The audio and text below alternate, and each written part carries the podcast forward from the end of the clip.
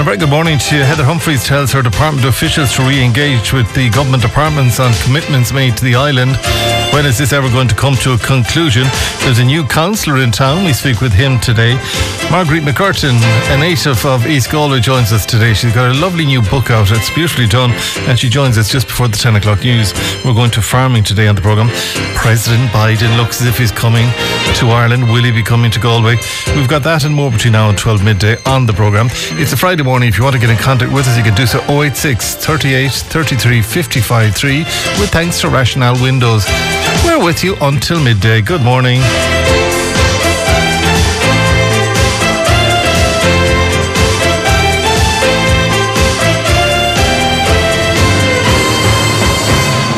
Now, very good morning to you. Welcome into today's programme. A long awaited government plan for island communities has been sent back to the drawing board after the minister in charge told officials to revisit the document and firm up its proposals. I mean, this is going on, I would say, since 2018 slash 19, and it's going on and on and on. And again, the islands, they're off the west coast of Ireland, the majority of them, and they are being left uh, in this position. I want to go to former Minister for the Islands, indeed, and uh, Gal- Galway West TD, Eamon Ó Cuív, who joins me on the line. Deputy Ó Cuív, good morning to you.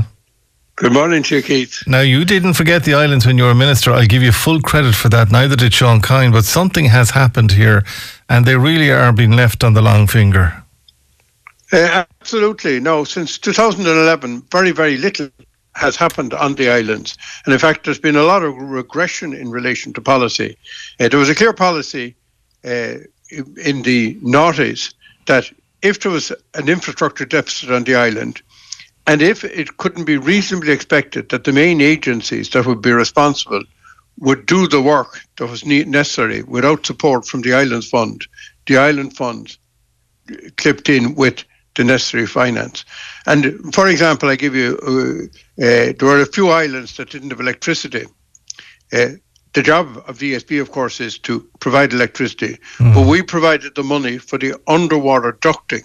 But they had to do all the transmission work on the islands themselves that we put the electricity into. Uh, we were taking the same policy, for example, with health centres. We provided 50% of the finance, and that got over the cost benefit analysis that um, agencies and departments are all the time working to, and it also moved these projects up up up the pecking order. Uh, and you know the figures stand out for themselves. There was over hundred million committed in my time as minister. Uh, there has been, I think, about ten million committed since to all of the islands together, uh, and there are huge infrastructural deficits on the islands. Uh, but you know yourself, Keith. Um, minister wants action and first thing they tell them, now ministers, be a good idea to have a comprehensive plan. And that means during your time as minister, nothing will ever get done. And uh, you know how the system works, and I mean, you mentioned cost benefit analysis, and we could we could talk about flow charts and all of that, but we're talking about human beings that are living on the island. And it's island life isn't easy. It's glorious on a fine day, but the infrastructure not being there, the fact that they have to fight to keep their flights uh, with their iron, they have to fight to get water uh, during the hot season. They have to have water um, shunted into them from tankers uh, from the mainland. So why not just embrace them as if it was the mainland? Or is it just the west of Ireland that we're just being kind of just left there and the east is getting everything? Well, no, uh, as you pointed out, a lot did happen on the islands. And for example, uh, back in 1997, no non Gaeltacht island had a contracted ferry service. Now they all have down to islands with 12 and 15 people on them. Yeah. And they're not costing a huge amount of money. Uh, the reality was that we just created a policy that every island where there was it was possible to do it viably, and when I mean viably, with a reasonable subsidy, got a ferry service. And we started with the more obvious ones like Bofin, Clare, Turk, and we kept working down. What we found in the very small islands off the coast of Cork was because they were so inshore and because they could attract tourists, the amount of subsidy was very, very modest altogether. So we, you know, we just had a policy of this is obvious. You don't need a big book on it. Now do it and see how far the money goes in a reasonable way and get the job done. And you know, the islands have hugely improved ferry services from that time. I'm going out to Inishbofin today, and they have two services each way a day every day of the year, with the exception of Christmas Day. So you know, you you there there were clear decisions made. There was a clear focus on the policy, but we didn't write a massive policy that would, you know, that would take three or four years to write. That would become a compendium, and this is the big danger of these. The rural policy is a compendium of what all the departments are doing anyway. Rural broadband is thrown in there, but the rural broadband decision had been made already. Yeah. So there's no point in drawing, spending years drawing a compendium of inverted commas the existing policies the, you know, if you just take a simple example, uh, there's a health centre that was built in Nasir. It wouldn't have been top of the pecking order, but we put in 50% from the islands fund, and that was the idea of the island fund, that that was dedicated to islands, couldn't yeah. be used for anything else. And we would then match with the HSE, who obviously had to put in their share. And then we did something a little bit extra because locums have to go onto the island and locum nurses, locum doctors, and so on. We put a little apartment in the health centre. It must be the only health centre in the country with an apartment in it. Uh, and uh, that meant that the locals, when they came in, were guaranteed that they had somewhere to stay. Can I go back to your statement in relation to the minister coming into office and asking for a comprehensive report, etc., etc., etc.? And you said, well, it won't happen on your watch. Uh, so while the minister is the minister, it won't happen. So does that mean then that the officials are really running these departments? No, what I'm saying is that, you know, uh, they often will tell you, look, it would be a good idea if we drew up a comprehensive plan here. Yeah. There's one guarantee about the comprehensive plan. Well, there's two guarantees. One, that in your time as minister, nothing will get done. And everybody goes in with the ambition of actually achieving change on the ground for the people who need to change. But the people who say sec- that, though, they're the officials, though, Eamon. Sorry. As sure as the day you publish it, because we live in a very dynamic and rapidly changing world, it's out of date. And new issues have come forward uh, that need to be dealt with. So you need to work in a very dynamic situation. You need to have a long term goal, but you also need to work in a very dynamic situation because things change so rapidly. So if we look at the last four years, uh, in the first two, three years, uh, uh, the whole issue of COVID became came to the fore, and it wasn't there when Sean Kyne decided that there would be an island policy, mm-hmm. and that had to be dealt with. And there were very, very different effects on the island in relation to isolation, etc., than there were on the mainland. Uh, move forward from there, and we're now in the, the Ukrainian crisis or, uh, and the war crisis, and there's a whole lot of new uh, things coming forward as a consequence of that. So all the time, things are changing. And unless you run your department so that you can change as fast as the world changes, you're going to get left behind. So then why do we have ministers at all then? You, of course you need a minister, but who's going to make the decision? But the department makes the decision, not the minister. No, the department doesn't make the decision. The the, the minister is the sole corporation. It, sorry? The minister is the sole corporation, as they call it. In other words, the minister is the board. And the minister makes decisions. And I can assure you, Keith, just check the record uh, of, you know, and I, I don't want to sound boastful here, but a lot, an awful lot of things were brought in in my time, and an awful lot of them were literally thoughts that I had that I explained to my officials, and we moved forward together because they were the team that obviously had to implement these things. And some of them were on islands, and some weren't on the islands. So all this idea, and some of them, a lot of the ideas I got, of course, came from the islanders themselves. Uh, the, re- the fact that a car doesn't have to be brought to the mainland for the NCT, the fact that, for example, we have a special island tax for cars that never leave the few miles of road on the islands and so on, they were issues that came from the islanders that I pursued, brought to the officials, and we went to the various ministers and we got them. So, so the islanders' allowance, uh, islanders now get 20 euro extra in welfare that got introduced in my time by the Minister of Social Protection because my department put it to them through me that there should be an extra okay. allowance because okay. it's more expensive to live in an island. Yeah, but you were a strong minister and you, you got it. But I mean, some of the weaker, no. some of the ministers are, are being dictated to uh, by their department officials, and we know that. And let's not sugarcoat it. You know that, and I know that. But sure, if that's why we have elections, and it's up to the people to elect people who are going going to do what they say before the election. Now, I can never understand the syndrome. If there was a by-election in Galway tomorrow, the first thing every candidate would be asked, "What is your policy?" Isn't that right? Yeah. What's your policy in this and what's your policy on that?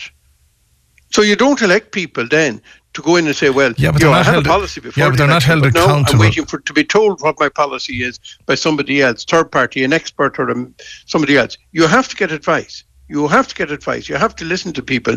There are things that cannot be done but you must be driving all the time what you want done. And if it is feasible, you must make sure it gets done. But with all due respect, um, they're not being held accountable to the policy that they outline. Um, it could be a fairy tale that they outline when they're going for election, and they're not being held accountable.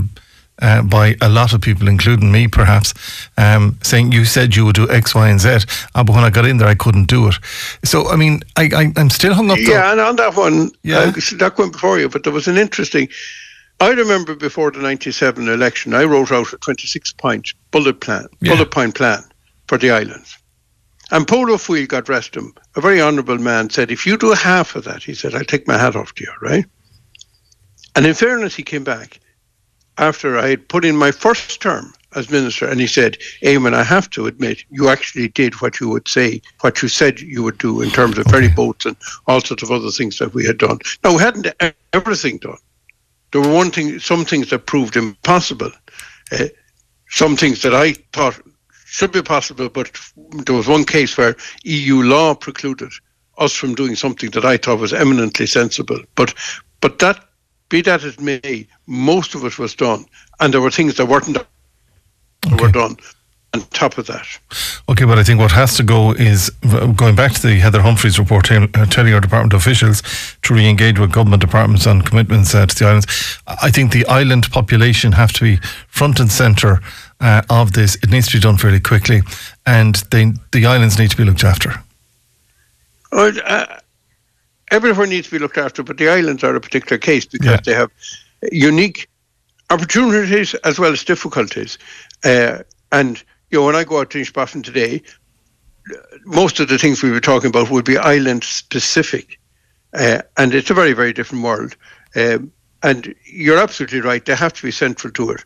A lot of that, some of it has to be done formally, and I think that there should be at least quarterly meetings with the officials and by annual meetings with uh, with whoever is the minister. But aside from that, uh, what I would have done in my time now, I suppose I was in a good position, but not only here in the Galway Islands, but I got to know the managers of the various development companies from Donegal down to Cork. The islands aren't that numerous. No. And, you know, I would have picked up the phone at the drop of a hat to anything that related to those islands. And they would have picked up the phone to me as well. Okay. And we would have chatted things out. And in that informal way, a lot of policy got developed. We won't solve it today. We have a call out to Kathleen Gill from the islands. We'll come back to it on Monday morning as well. But I think the, the pressure has got to be kept indeed on the department uh, and the minister with responsibility uh, for rural and community development to come up with this plan within, say, a 30 day period, not a three year period or a, or a four year period within a three year period. We're back and we've got a new councillor in town, uh, soon to be Councillor Alan Curran joins us next. Stay tuned. Galway Talks in association with Tesco. Click and Collect allows you to collect your order whenever suits you. A very good morning to you. Welcome into today's programme. The Social Democrats have announced a replacement for Owen Hanley on Galway City Council. Councillor Hanley vacated the position at the start of this year following allegations against him on social media. Secondary school teacher and cycling activist Alan Curran has been nominated by the Social Democrats to be co opted onto Galway City Council, which took place last Monday. Mr. Curran said at the time he was feeling apprehensive but excited to start a new journey. Mr. Curran is also co founder of the Galway Cycle Bus, dedicated school cycle uh, route serving Knocknacarra suburbs of Galway City. Niall Ó Tuathail, who is a former West, Galway West candidate uh, for the party, said Mr. Curran has had an incredible impact as an activist and that the party is looking forward to seeing what he can achieve as a public representative. Between Alan joining the council and Holly Cairns starting her new leadership of the party, we're excited for the future both nationally and locally. And Alan joins me on the uh, programme. Alan, good morning to you. Good morning, Keith. How are things? Thanks for having me on. Thanks for joining us uh, today. Good luck next Monday. And Thank had you. you. ever had aspirations to be a councillor, um, or this opportunity just uh, presented itself? Yeah. well, I suppose life has a habit of throwing you kind of curveballs, and definitely two months ago, I didn't think I'd be here. But I suppose with with life, you know, opportunities come and opportunities go, and I think I've been an activist now for a couple of years. You know, um, I've been a school teacher for ten years, and all my experiences, both teaching and as an activist in the community, has kind of pushed me in a particular direction. And I'm lucky that I've had such great support from my family and friends. Um, the support from others has been wonderful, and I just thought this is the time to just throw my throw my head in the ring. I've been shouting shouting at them for for a long time from the sidelines, and I think it's time I I saw the other side and see if we can make a progressive Galway together and see if we can make the changes that I think we all know are necessary uh, to make a better Galway.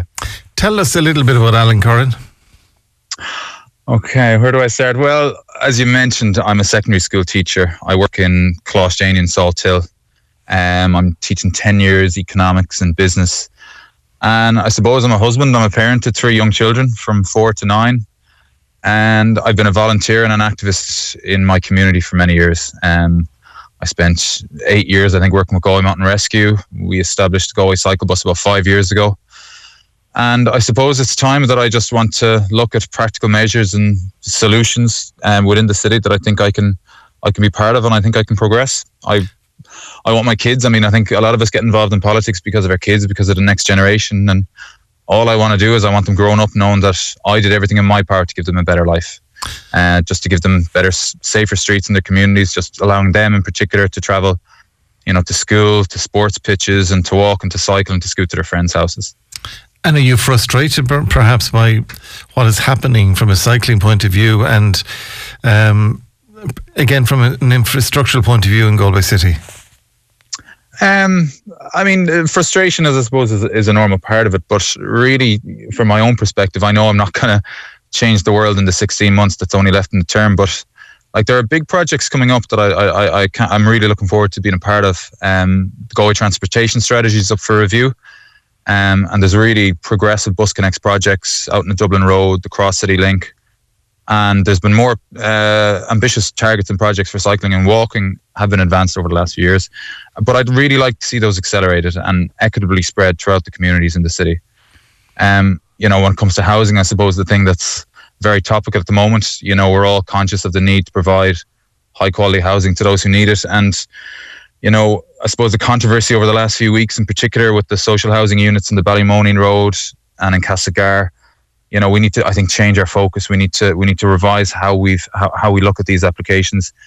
I don't think, you know, from my own perspective, we, we can build these houses in isolation without putting in the necessary infrastructure, whether it's playgrounds or schools or sporting facilities or footpaths or cycle paths, because these things make a community. And I think, you know, whether it's housing or planning or, or transportation or infrastructure, all of these things are linked. And I think we have, we presumably as councillors, come Monday, you know, have a, have a job to accelerate those those projects. There's a duty of care by all councillors, indeed, uh, to their constituents yeah. and to the residents of uh, the city. So, will you be joining any of the pact, or will you be just stepping into where Owen stepped out of? Yeah, so at the moment, I suppose I'll be step. I'm hoping to step into and uh, the role that that that Owen was in, that Owen vacated. He was on a couple of strategic planning committees, and I'm hoping that uh, come Monday I'll be able to, I'll be uh, joining those committees and and do, in doing what I can do. Um, you know, I suppose from from from, from the perspective of of wh- where I'm sitting in, I'm I'm I'm coming into a Galway East seat. I'm conscious of that. I mean, I'm from Nottingham. I've I've lived in Nottingham for 30 years, but the voters of, of Galway East gave their vote and they gave their mandate to a social democratic green candidate. And though I'm not from the area, you know, I'd like to think I represent those values and the values for those who voted for that seat. And I'll be doing all I can to progress that th- those values. Now, your constituents in that area, they're quite vocal, so they are. They're, they're, and there are yeah. quite some quite some demands uh, on councillors in the area and your fellow councillors in the area, and, and it's quite mm. a vast area and quite a big population. It is, you know, but there's a challenge to that as well, and I look forward to that challenge. I mean, Galway City is a small city relatively. You know, what happens in Galway East or Galway West is is affects us all. You know, we all travel, we all traverse from one side of the city to the other. In Galway East, in particular, there's schools, there's a lot of hospitals, a lot of creches, a lot of restaurants, and and it's vital that we just uh, we do everything we can to support the residents and the businesses in that area. And I'm certainly open, um, you know, to having those discussions, to meeting people on the ground, to seeing the solutions that exist and what I can do to to progress those. And again, with your your teaching background and the subjects that you're looking Yeah. at, I mean, you get the economics, you you you, you get the whole business, you get you get what needs to be done for those in business in in the constituency as Yeah. well. I mean, you know, in, in economics, when we when we when we come down to it, we look at at the high cost that businesses are currently undergoing at the moment. We look at inflation. We look at the cost of living crisis. So again, it's the supports, the grants, the assistance that we can give to these businesses, um, to keep to keep- them employing local people, to keep local residents going, making them accessible, um, so they they can continue to, to survive in this crisis that we're facing ourselves, that we face ourselves in um, be it in electricity, be it in the cost of living, um, be it in again transportation links, just to just just to create these businesses into sustainable, livable communities. So next Monday, um, is it in person or, or online that you will be joining? Uh, I'm hoping uh, to join in person. I know it's scheduled for three o'clock in the Ardilaun Hotel, so I think my name is uh, first up to be to be decided on. I think the, it's the first motion on the day, so uh, hopefully I'll be down there uh, with my fellow councillors, and I just really hope I kind of can get the support that I need. Um, so yeah, it's exciting. You know, it, it's a new chapter in my life. Um, you know, I'm obviously I was I've the last couple of weeks I've gone through many phases of emotions, but right now I just I'm really looking forward to the challenge. Um, you know, you, you, you spoke about about Holly Cairns been a, a new member there, and really what this has done is, is it is a new beginning for the party. You know, um, Holly's done incredible things uh, since she was elected in 2020. She's an incredible parliamentarian. And she's really inspired a lot of young people, um, especially women, to get more involved in politics and to make a difference. And I'm, I'm really excited to see what she does as a leader, you know, and I'm really excited to build a branch. I'm really excited about the next 18 months, um, hoping to run another three candidates for the Social Democrats in the next local elections, and I hope to be part of that conversation. We look forward to working with you, and uh, thank you, Dee, for joining us uh, today. Good luck on Monday next as you don the uh, uh, the robes, indeed, of, of a very select Yeah. number of councillors. Uh, many have gone before you, many will come after you as well. Uh, but enjoy the experience Absolutely. over the next 16 months. Uh, soon Thank to you very be. Councillor Alan Curran joining us. Uh, thank you for joining us this morning. No problem at all. Thank you. My pleasure. Galway Talks, in association with Tesco. Find our award winning Irish ranges in store and online at tesco.ie. Very good morning to you. Welcome into today's programme. The comment lines are all open if you want to get through to us uh, today. High, a height of speculation about President Joe Biden uh, coming to Ireland at the end of April. Um, and it's a given, I think, that that's going to happen, to be quite honest. Uh, I, I don't see a problem in it. Uh, the plans have been are being worked on, let's put it that way. Uh, will Galway, though, be on uh, his schedule? We're hoping to have news on that uh, shortly, so stay tuned for that. But um, yeah, we'll, we'll know shortly um, as to where he's going to be going. A lovely book came across the desk. Uh, Claire and Mary Walsh popped in to say hello during the week, and they brought with them uh, a book. It's on the Beehive um, label, so it is. It's called Invisible Threads by Marguerite McCurtain. Um, the cover has a beautiful um, image, indeed, of the mountain we spoke about yesterday with the McDonough family uh, on the front of it. And then it goes into um, her various travels. Uh, Marguerite joins me on line one, I think it is uh, today. Uh, Marguerite, good morning. Good morning, Can- How are you? Good. Can you hear me all right there? You can. Can you hear me? I'm uh, no matter where I go in this place, you I'll be speaking in an echo, so hopefully you can hear me. The echo is fine. There's a little bit of a hum, but we will we'll get through it. Listen, when did you decide to write this book, um, Invisible Threads? It's it's a quite a staggering book, so it is. Um, and you take us on various journeys. Yes, um, I didn't ever decide to write it, Keith. Um, my my life is could be summed up in the one word serendipity. Things just happen. Any plan I make never comes to fruition. So you know they say that uh, nothing makes God laugh more than a plan. Well, that certainly applies to my life anyway. Um, it, the the the reason that this book is has been published is because of one Sheena Quinn, the commissioning editor um, of uh, Beehive and she decided uh, she had she had seen some of the pieces that I had uh, written previously uh, for print and heard some of the work that I did on radio, which I wrote as well. Um, and she decided that after COVID, people liked to read not hundreds and hundreds of pages, but shorter stories yeah. that were vivid and brought them into another world. And that's what the book is here. But I mean, you're a native of Galway, so you are. And yeah. um, so just tell me a little and isn't bit. Galway the great, the great land of travellers? Isn't it just? Aren't you, you know, isn't that city purely trade and travel? Absolutely. But you, I mean, you are a native of uh, County Galway, so yeah, we'll come back to that in a moment. Uh, but you start out with your introduction saying, My first planned trip uh, to fly was a visit uh, to visit the man in the moon. I was four. My mother kitted me out with paper wings and provisions. She packed my bag with chocolate biscuits, fruit, and fizzy orange. I said goodbye to my parents and my brother Sean and set off down the long garden path, garden path uh, towards the forest and waited.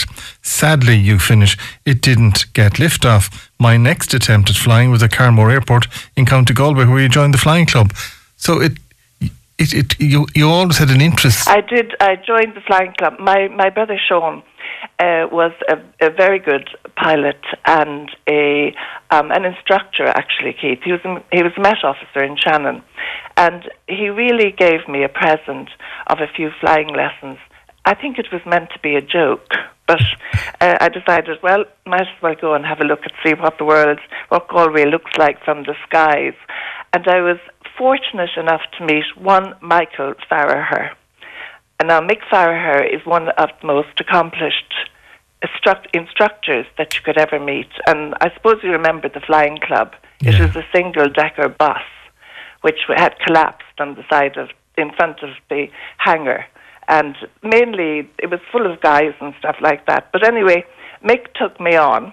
And in his eternal words, when I was doing my first solo, he got out of the plane, he looked at me in the pilot's seat, and he said, I don't often pray, but I'm going to pray now.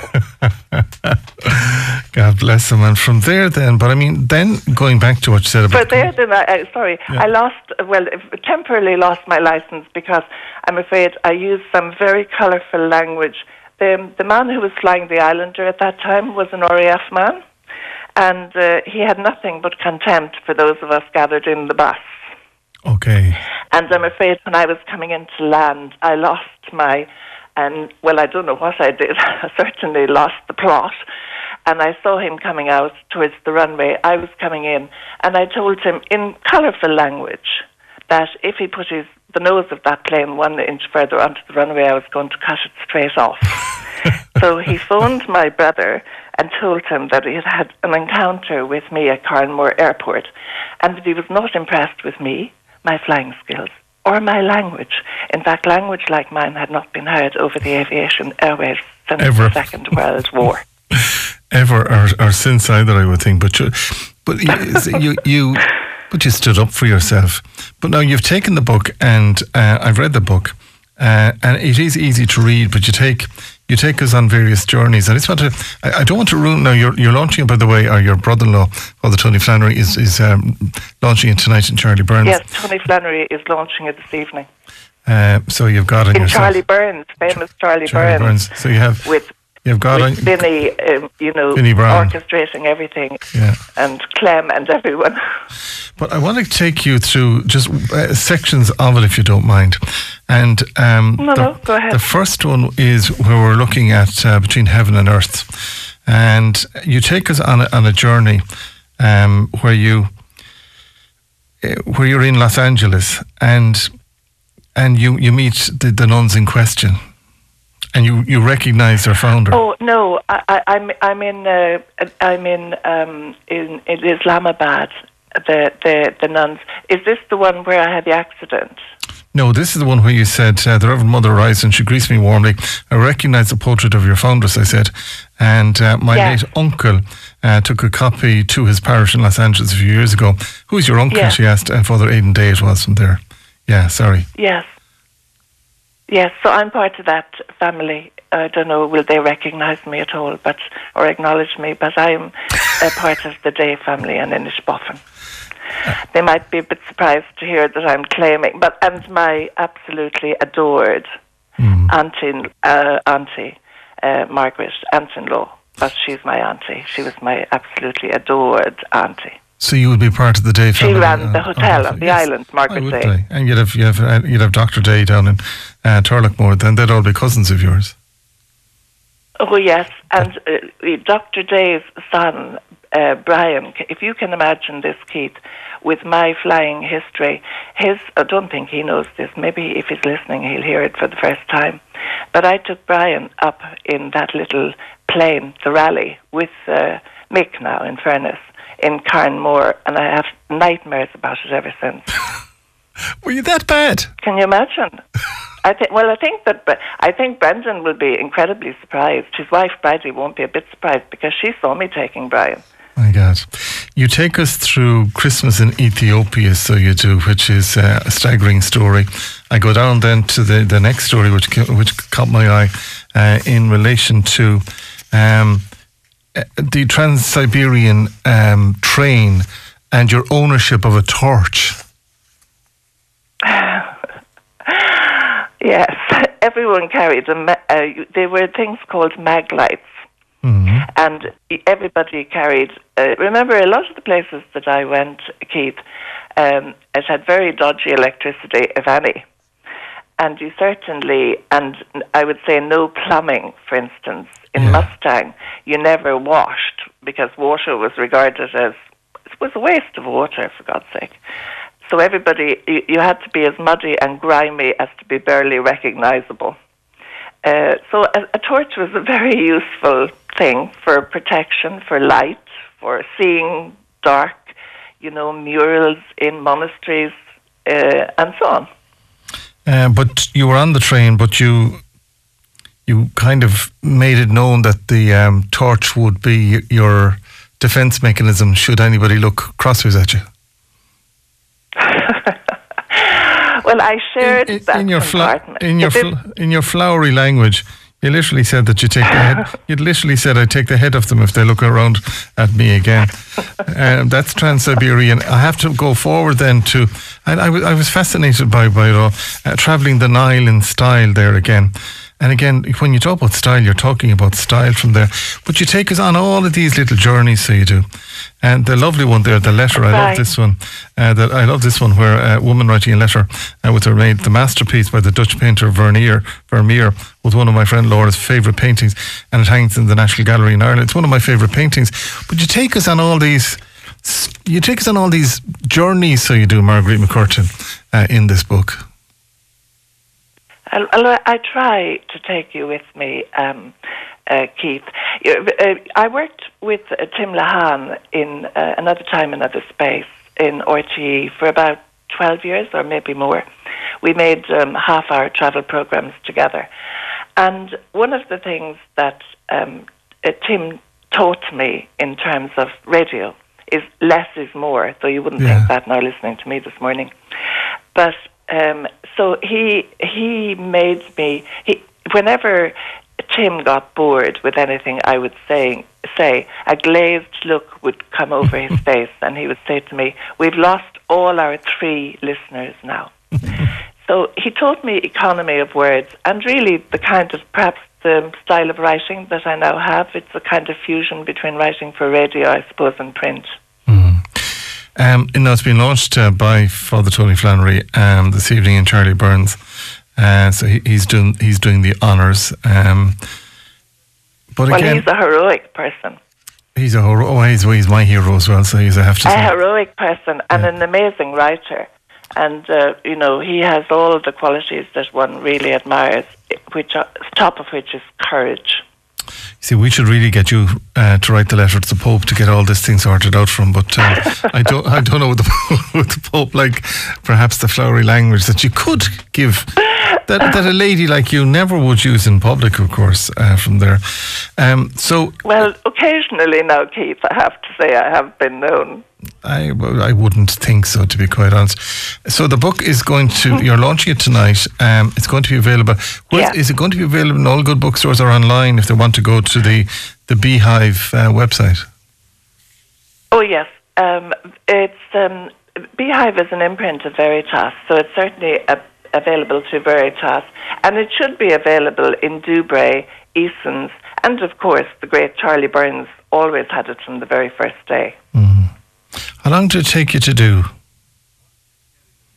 This um, the, this is a selection. I, I never wrote, you know. I I knew, I knew nothing about writing, and that is um, I always kept a journal when I was um, traveling, mm. and um, I only started. It was a key. It was another man, Howard Kindley, who actually wrote my very. He asked me to write five pieces for the Irish Times because I made quite an extraordinary journey to begin with, which really set me on my trail. In that I travelled overland from Kathmandu to Lhasa, which was one of the first times that Western people had been allowed to travel overland. Now, there were no roads, but that's neither here nor there.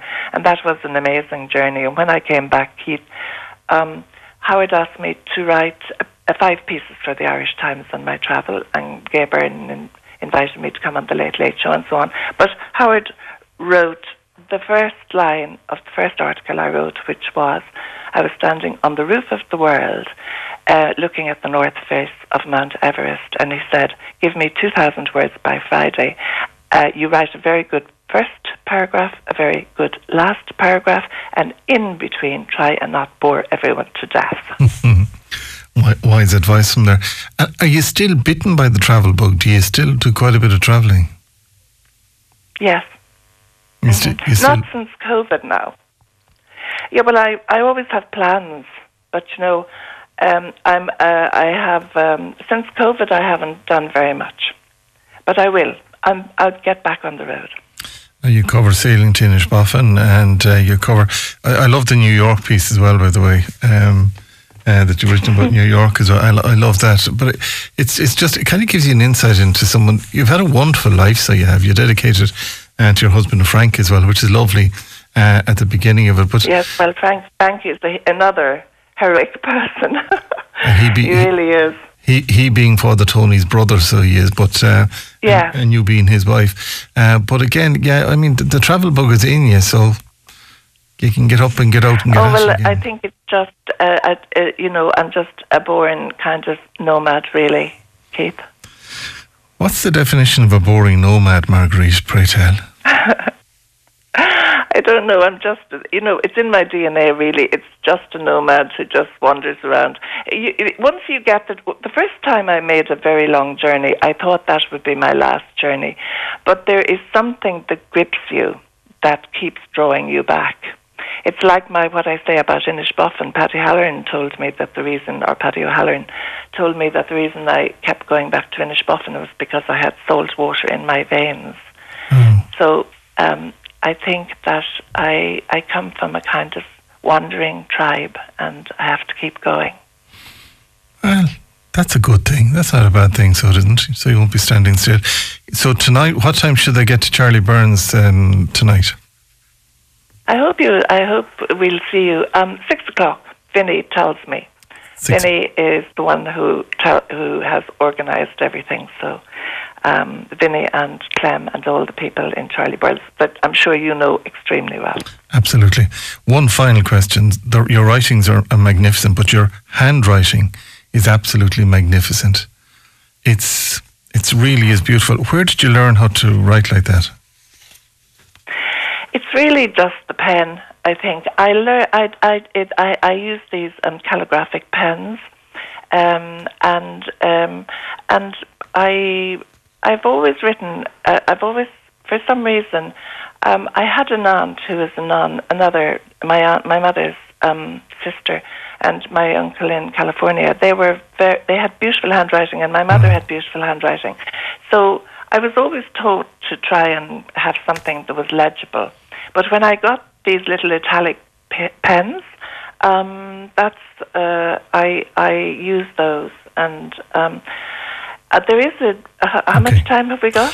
We- We're finishing we shortly, finished? so we're we're, go, we're heading for news. So we are. Well, Listen, Sister, I was I went to Rapport School, and Sister Imelda was our, our headmistress, and we had a wonderful headmistress before that. Now I have nothing Okay. but admiration for Sister Imelda, but I'm afraid the, we, the school, sent a letter to the Mother General saying we didn't want Sister Imelda in the school, and Sister Imelda uh, recognised my handwriting. I wonder why. I Listen. I I have to leave it at that. But Marguerite uh, McCurtain, thanks for joining us. It's called Invisible Threads. I could talk to you forever. Uh, tonight, Charlie Byrne's gets there for six o'clock, and her handwriting is superb. I'll be a little late, but uh, let's head towards the 10 o'clock news. We're back just after these. That book, by the way, is called Invisible Threads. I'll tell you more about that just after the news. Galway Talks, in association with Tesco. Click and Collect allows you to collect your order whenever suits you.